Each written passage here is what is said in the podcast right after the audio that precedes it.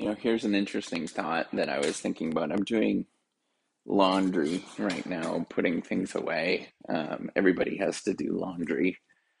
And, um, you know, what I was thinking about is that, you know, people say that technology is going to, um, you know, robotics and, and those kind of things are going to take over the world eventually.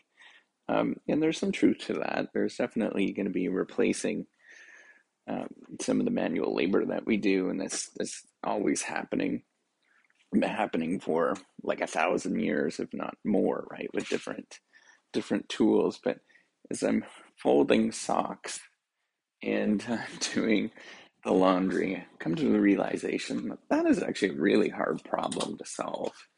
To fold socks. Um, if anybody was interested in that, I think that would be an interesting and just just give me a nice little um, toot, I guess, if you if you ever do this, is it'd be an interesting problem to solve um, of creating a fox uh, a sock folding robot or an algorithm of how to sort fo- uh, socks. I think it's actually quite challenging to do this um, for a lot of different reasons in terms of the impracticality of it. Um, and it's, it's a real world problem that we spend a tremendous amount of time on and tremendous amount of effort on. Yet it is really, really challenging to do that. If you were to do it with, you can't use a, um, there's not really, I don't think that there would be any good algorithm to understand how to sort socks. There's nothing really that would be there to do that because socks come in different sizes. They're kind of mashed up all together.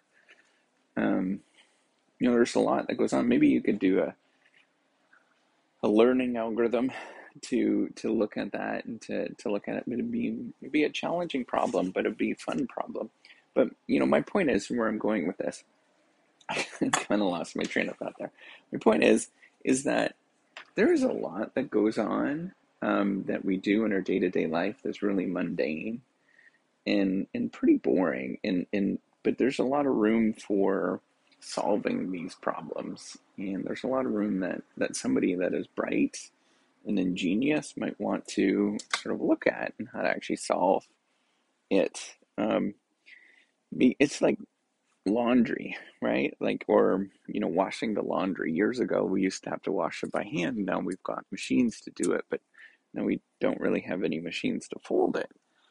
Um, if you had another machine to fold it, it would be, you know, give us some service to, for us to do other things. But here's the thing with technology that people forget about is that it doesn't it, it doesn't replace our life, right? It doesn't make our life better. It does make our life better, but in, in different ways. And so we end up filling up what we do in our day to day life um, with other things, right? So we're going to, instead of folding socks, somebody's going to solve that problem by the time I'm 50 years, um, you know, by the time 50 years from now, right? So when I'm 100 years old, um, I'm sure there'll be a sock folding robot that'll be around and actually doing that, and that will replace our day to day job of doing that.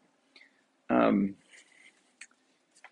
but, you know, if we have that, we would still be a long ways, you know, we would replace it with some other activity that um, would, would become work and we would view it as work or mundane life, right? We have um, life in itself, like what we do, is analog, and the days kind of have you have hours in the days, and so you have to fill that space.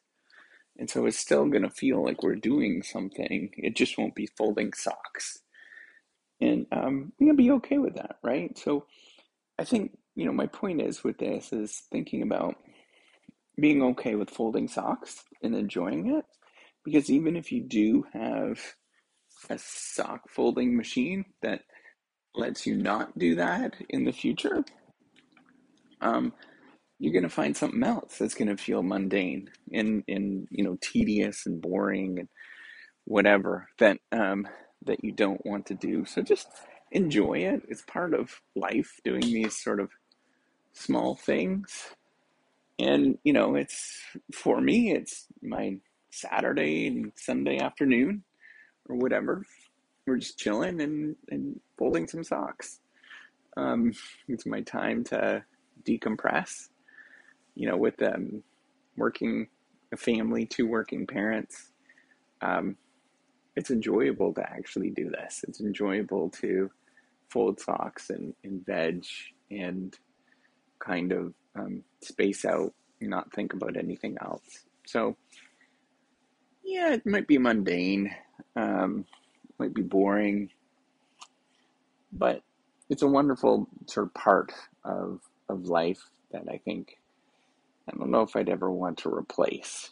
And if it does, I'm sure I'll find something else to find boring and mundane. Maybe by that time, everything will be so 50 years from now or 100 years from now, everything's going to be so wonderful that um, I'll be eating lobster all the time. But even when I'm eating lobster, it's going to feel miserable and boring and mundane.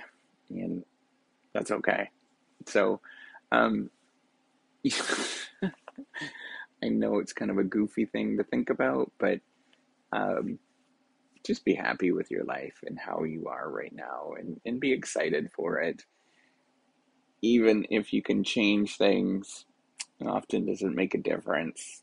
You just feel a little better off in some areas. Just enjoy it.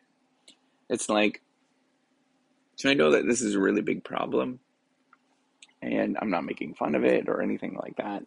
Um, but you know, it's it's like people that have to walk a couple hours or a couple day, you know, a couple miles to get water. Um, once you solve that problem, there's going to be something else behind it, and um, you might look back and sort of think about all the fun times that you had when you were walking to get that water. Um, so we might view it as like this is not a great situation, and it's not. And I am not like saying that you know that I think it's definitely every person should have access to free, um, you know, clean water in this world. But at the same time, we have to remember that there is a lot of social um, aspects and, and a lot of wonderful things that happen um, when we do these sort of mundane work things. That's um, part of our life. And it's a joy to have that.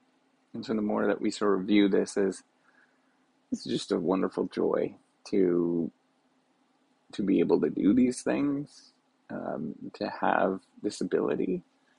more fun it's going to be, and um, you could view it as work, and mundane and awful, or you can view it as this is something that's pretty awesome that I get to do every day. All right, take care, and have a wonderful day. Bye.